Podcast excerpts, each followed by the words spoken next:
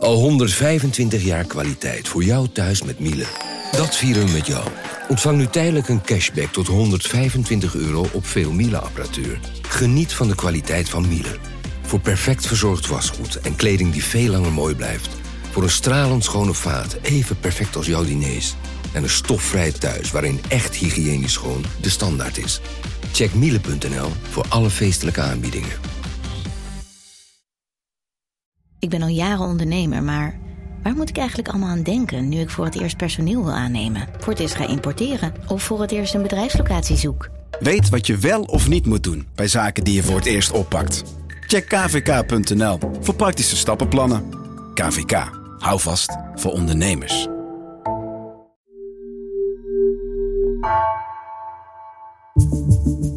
Vanaf de redactie van NRC het verhaal van vandaag. Mijn naam is Floor Boon.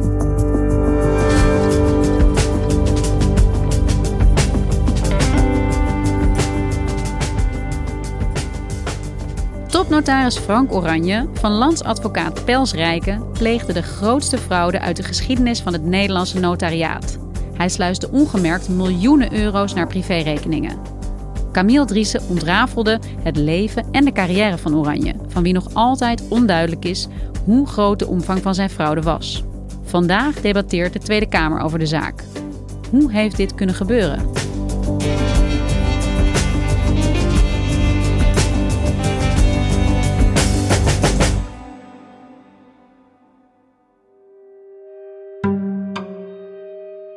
Op papier had Frank Oranje eigenlijk het perfecte leven. Uh, zowel privé, hij had een gezin met drie kinderen, een leuke intelligente vrouw, woonde in de chicste wijk van Den Haag, in een villa met groene dakpannen, uh, karpers in de vijver, noem maar op. En zakelijk ging het hem extreem voor de wind. Frank Oranje was ja, een van de beste notarissen van Nederland.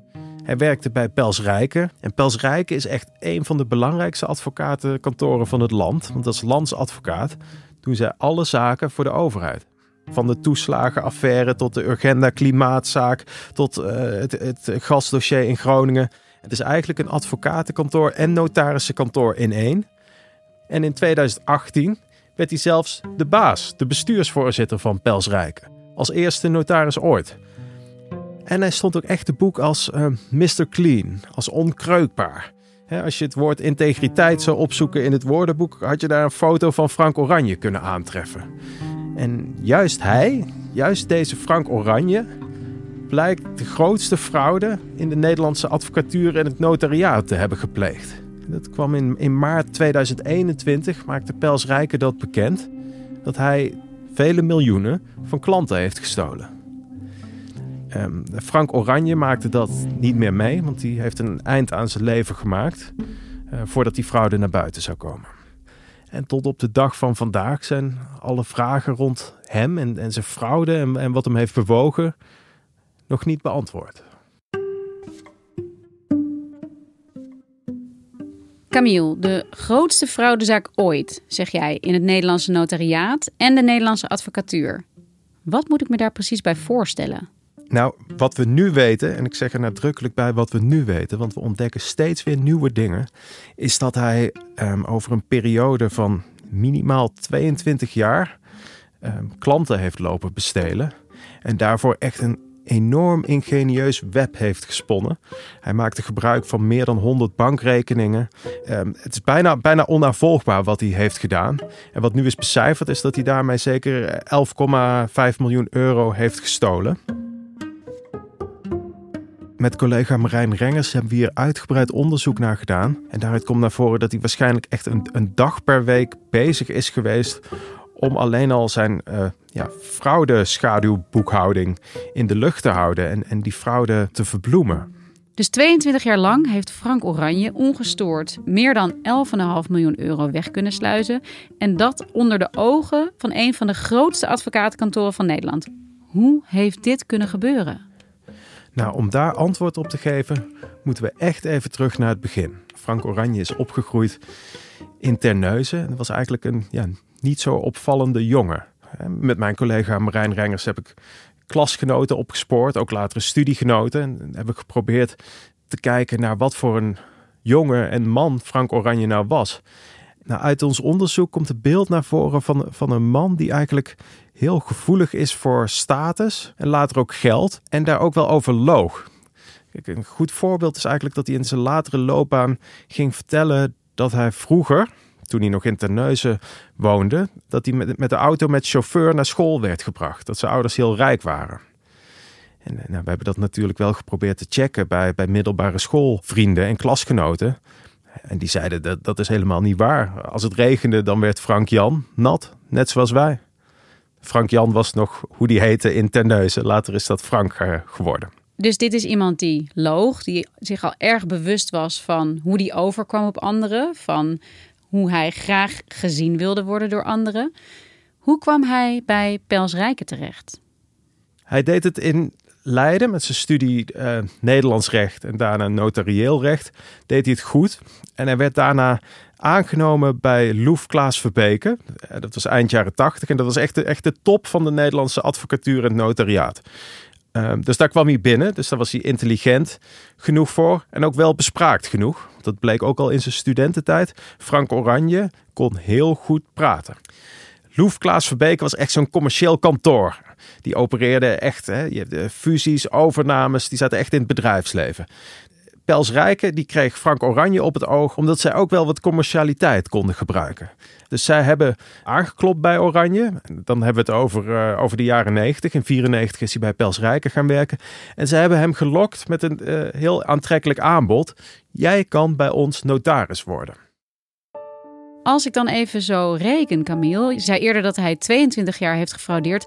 Is hij dan vrijwel vanaf zijn aantreden bij Pels Rijken begonnen met frauderen? wat wij hebben kunnen nagaan is dat Frank Oranje is begonnen met frauderen vrijwel vanaf het moment dat hij daadwerkelijk notaris werd bij Pelsrijken. Hij kwam in 1994 binnen als kandidaat notaris en in 1996 werd hij ook daadwerkelijk tot notaris benoemd. En hij werd partner bij Pelsrijken, waardoor hij meedeelde in de winst. En ja, toen is het frauderen eigenlijk vrijwel onmiddellijk begonnen. En hoe ging dat in zijn werk? Wat kon Frank Oranje als notaris waardoor hij zo ongelooflijk veel geld kon wegsluizen? Nou, notarissen hebben echt een bijzondere positie in Nederland. Hè. Ze, ze worden door de koning uh, benoemd. En ze zitten op enorm veel geld. Dat weet je misschien zelf ook wel als je een keer een huis hebt gekocht. Dat is een goed voorbeeld. Dan wordt het geld even tijdelijk op de derde rekening van de notaris gestort, tot alles geregeld is. En als jij en de uh, verkopende partij eruit zijn, dan geeft hij dat geld vrij en maakt hij dat over. Dus ze hebben een soort van vertrouwensfunctie in, in, in het Nederlandse maatschappelijke en economische verkeer. Elke dag hebben notarissen gemiddeld 8 miljard euro onder beheer. Dat staat op zulke derde geldrekeningen. Die worden ook wel kwaliteitsrekeningen genoemd. Dus als je geld ergens veilig zou moeten staan, dan is het op zo'n kwaliteitsrekening bij de notaris. Maar bij Pels Rijken was dat niet zo. Want Frank Oranje die wist geld van die zogenaamde veilige kwaliteitsrekeningen weg te sluizen. En wat deed hij dan precies? Nou, hij had best wel een specifieke modus operandi. Hij richtte fraudestichtingen op. Zo heten ze niet. Dan zou het erg opvallen. En de kracht van de fraude van Oranje was juist dat het niet opviel. Want hij gaf die stichtingen een namen van gewoon bestaande klanten. Dus hij vernoemde een stichting naar de ANWB. Hij vernoemde een stichting naar de gemeente Den Haag. En omdat uh, die stichtingen een betrouwbare naam hadden, viel het de interne boekhouding bij Pelsrijken niet op als hij uh, geld naar die uh, stichtingen liet overboeken. Hij richtte die stichtingen op zo'n manier op dat hij de enige bestuurder was. En daardoor kon hij heel makkelijk geld afromen, want hij kon zelf bankrekeningen openen voor die stichtingen. Frank Oranje werkte voor het kantoor dat alle zaken voor de staat afhandelt in Nederland. Je mag toch verwachten dat slimme mensen die daar aan het werk zijn, in de gaten hebben dat zo'n miljoenenfraude zich afspeelt. Ja, dat, dat is niet gebeurd. Pels Rijken is wel echt een, een bijzonder advocatenkantoor. Daar werken echt briljante juristen. Het zijn echt mensen die, die met hun hoofd helemaal in de zaak zitten en in de juridische materie. En die mensen zijn veel meer bezig met hun, hun eigen zaken dan met wat een notaris twee deuren verderop doet. En ik denk dat daarbij ook meespeelt dat Frank Oranje echt een man met twee gezichten was. Hij kon uh, sociaal zijn, innemend, uh, gevoel voor humor. En zeker uh, mensen die hij als gelijkwaardig beschouwde of te, tegen wie hij opkeek, daar kon hij goed mee overweg. Maar hij had ook echt een autoritaire leiderschapsstijl en kon intimiderend zijn, vooral richting mensen waarvan hij dacht dat hij die aankon en mensen die onder hem stonden. En dat zat er al heel lang in. Zelfs in, in zijn tijd bij Loef Klaas Verbeke, dat advocaatkantoor waar hij startte, was zijn bijnaam op de werkvloer al de kleine NSB'er. Maar wat Frank Oranje ook deed bij zijn fraudes, is altijd een collega-notaris opvoeren in de oprichtingsactes van de stichtingen waarmee hij fraudeerde. En je ziet, uh, we hebben ook een van die notarissen benaderd, die, die tweemaal daarvoor is misbruikt. En, en die liet eigenlijk ook weten van ja, ik heb vertrouwd op de integriteit van Oranje. Dus omdat Frank Oranje kwam met een akte, ja, werd er misschien niet goed gelezen van of die akte wel helemaal in de haak was. En werd gewoon een krabbel gezet. Hoe is Frank Oranje uiteindelijk tegen de lamp gelopen? Nou, hij is uiteindelijk gepakt omdat de FIOD, dat is de Fiscale Inlichtingen en Opsporingsdienst, dat hoort bij de Belastingdienst. Een onderzoek is gestart um, nadat zij een melding kregen over een verdachte transactie van Oranje. En in de zomer van vorig jaar hebben zij Oranje benaderd en geconfronteerd met wat zij zagen. Oranje heeft daarna ook intern kenbaar gemaakt bij Pelsrijken dat hij van fraude verdacht werd. Dat was op 13 september en meteen de dag daarop mocht hij niet meer binnen en uh, ja, werd hem de toegang tot kantoor ontzegd. Uh, zijn dood in, in november was eigenlijk uh, kort voordat zijn fraude openbaar zou worden. Er zou namelijk een spoedprocedure gestart worden bij de Kamer voor het Notariaat. Het is een soort van tuchtrechter voor notarissen. En ja, met die procedure zou dus ook de hele fraude geopenbaard worden, want hij zou geschorst moeten worden met die procedure. Uh, dat heeft hij niet afgewacht en toen heeft hij zich van het leven beroofd. En uiteindelijk is de fraude daardoor pas een half jaar later, in, in maart dit jaar, openbaar gemaakt.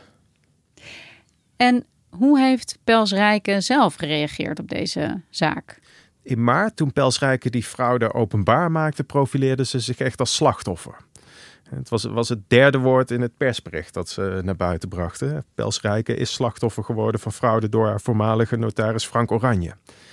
Op dat moment was ook het overlijdensbericht wat Pelsrijke nog over Oranje op de website had gezet verdwenen. Eigenlijk was toen alles over Frank Oranje verdwenen. Er is nog maar heel weinig over die man te vinden op internet. Dus in eerste instantie doen ze er alles aan om afstand van hem te nemen en van zijn fraude. Maar als dit 22 jaar lang kan gebeuren zonder dat iemand het doorheeft, dan gaat er in het bedrijf zelf toch ook iets niet helemaal goed? Nou, bij Pelsrijken werken hele kundige mensen. Daar is geen twijfel over mogelijk. Maar dat is het inhoudelijke. Dus inhoudelijk is Pelsrijken de top van Nederland. Maar op de werkvloer gaat het er niet zo goed aan toe. En dat bleek deze zomer nadat de, de deken, dat is de toezichthouder op de advocatuur, een onderzoek had ingesteld naar Pelsrijken. En toen ontdekte die deken dat, dat, er gewoon een aantal dingen in de kantoororganisatie van Pelsrijken niet op orde zijn. En een voorbeeld daarvan is de, de sociale veiligheid. Dus um, ja, hoe het er op de werkvloer eigenlijk aan toe gaat. Ik ben daar met mijn collega Philip de Witwijnen ingedoken. We hebben dat onderzocht voor NRC. En daaruit blijkt dat er toch zaken gebeuren die bij een normale werkgever niet behoren te gebeuren. En dan hebben we het over uh, veel geschreeuw door uh, leidinggevenden. Uh, racistische opmerkingen door partners. Allerlei mensen die in huilen uitbarsten. En, dat zag de deken ook, het, het kernprobleem bij Pelsrijken is dat mensen elkaar niet corrigeren en elkaar niet aanspreken. En daar hebben ze nu ook allerlei verbeterplannen voor doorgevoerd. En, programma's zijn ze gestart om dat, uh, dat een beetje op orde te krijgen. Want daar zit ook een link met die fraude van Frank Oranje. Die, hè, de reden dat hij jarenlang ongezien zijn gang kon gaan, is ook omdat hij door niemand werd aangesproken en geen tegenspraak dulde. En dat is een klimaat waarin dat soort fraudes kunnen ontstaan. De sociale veiligheid is dus niet op orde, zeg jij. Uh, een klimaat waarbinnen dit soort fraude zich kan afspelen. Zijn er ook andere ja, bedrijfsprocessen die aangepakt zijn om ervoor te zorgen dat dit in de toekomst niet meer kan gebeuren? Ja, Pelsrijk heeft echt vanaf het moment dat die fraude intern bekend werd, allerlei verbetermaatregelen doorgevoerd.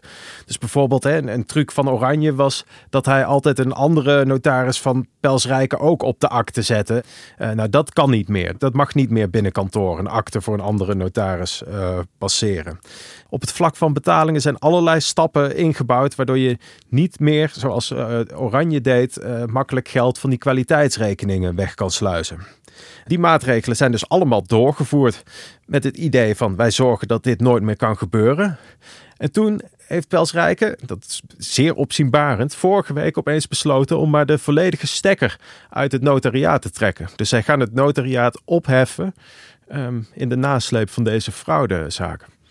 Dus Pelsrijke stoot zijn hele notariële tak af, gaat alleen nog verder als advocatenkantoor. Ja, dat klopt. Dus dat is een extreem drastische stap. En wat vertelt dat over deze kwestie? Dat vertelt, en dat is, dat is een beetje speculeren, uh, maar dat de zaken nog veel erger waren dan werd gedacht. En ja, het, het lijkt erop alsof zij bovenal uh, willen veiligstellen dat ze door kunnen als landsadvocaat. Dat daar niet nog meer discussie over ontstaat. Dus een miljoenenfraude bij de landsadvocaat zorgt ervoor dat het hele kantoor wordt hervormd. Hoe reageert de Nederlandse staat? Is die nu druk op zoek naar een andere landsadvocaat? De Nederlandse staat en Pels Rijken hebben echt een bijzondere relatie en die gaat heel ver terug. Uh, Pels Rijken is al sinds uh, eh, 1969 de landsadvocaat. Daarvoor was het de juridische voorloper van Pels Rijken. Dus uh, al, al meer dan een eeuw doet Pelsrijke dit voor de staat. En dat zorgt voor een enorme verwevenheid. Uh, daar zit zoveel kennis, dat kan je niet zomaar oppakken en bij een ander kantoor onderbrengen. Wat je tot nu toe ziet is dat minister Grapperhaus uh, Pelsrijke best wel de hand boven het hoofd houdt. Ik heb gezegd, en dat blijf ik zeggen, er is op basis van wat er tot nu toe aan bevinding is geweest, is er geen aanleiding om uh, zodanig te twijfelen aan de integriteit van het kantoor van de landsadvocaat, uh, dat we nu met onmiddellijke ingang deze relatie gaan stoppen. Ja, want die vraag ligt in ieder geval wel op mijn lippen, namelijk hoe geloofwaardig is Pels Rijken nog als landsadvocaat met zo'n prestigieuze plek in onze maatschappij? Kan de Nederlandse staat er nog wel op vertrouwen dat zoiets als dit echt niet nog een keer gebeurt? Nou, die vraag is niet aan mij om te beantwoorden, maar aan de Tweede Kamer. De meest kritische vragen over deze affaire zijn tot nog toe gesteld door de SP. Dus eh, binnen de coalitiepartijen zijn er nog geen geluiden opgekomen om de landsadvocatuur elders eh, onder te brengen in het maatschappelijke debat zijn die geluiden er wel degelijk. Um, je hebt emeritus hoogleraar Gerrit van Manen bijvoorbeeld. Die, eh, die heeft ook in een opiniestuk in NRC gezegd van ja oké, het kan wel zo zijn dat je uh, dat Pelsrijke formeel geen schuld heeft aan deze zaak. Hè, dat het één notaris was die fraudeerde. Maar als iemand twintig jaar lang fraudeert bij jouw kantoor, wat jij als landsadvocaat hebt, dan kan je daar gewoon niet mee verder. En vandaag is eigenlijk pas de eerste keer dat zij zich over deze affaire gaan buigen. En ik heb zelf het gevoel dat het niet de laatste keer zal zijn. Er lopen nog onderzoeken. En wat ons opvalt, hè, want we, doen echt uh, grondig journalistiek onderzoek naar deze kwestie, is dat we iedere maand weer nieuwe feiten ontdekken. Dus ik heb zelf het idee dat het laatste woord over Pelsrijken nog niet gewisseld is. Dankjewel, Camille. Jij bedankt.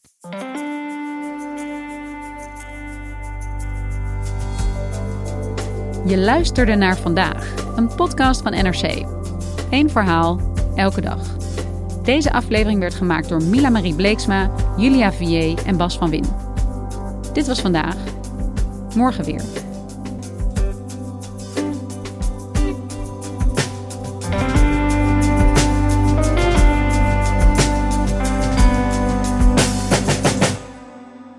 Zit je zelf met gedachten over suïcide? Praten over zelfdoding kan bij de landelijke hulplijn 113 zelfmoordpreventie. Telefoonnummer 0800 0113 of www.113.nl. Technologie lijkt tegenwoordig het antwoord op iedere uitdaging. Bij PwC zien we dit anders. Als we de potentie van technologie willen benutten, kunnen we niet zonder een menselijk perspectief. Human-led, tech-powered noemen we dat. Ga naar pwc.nl.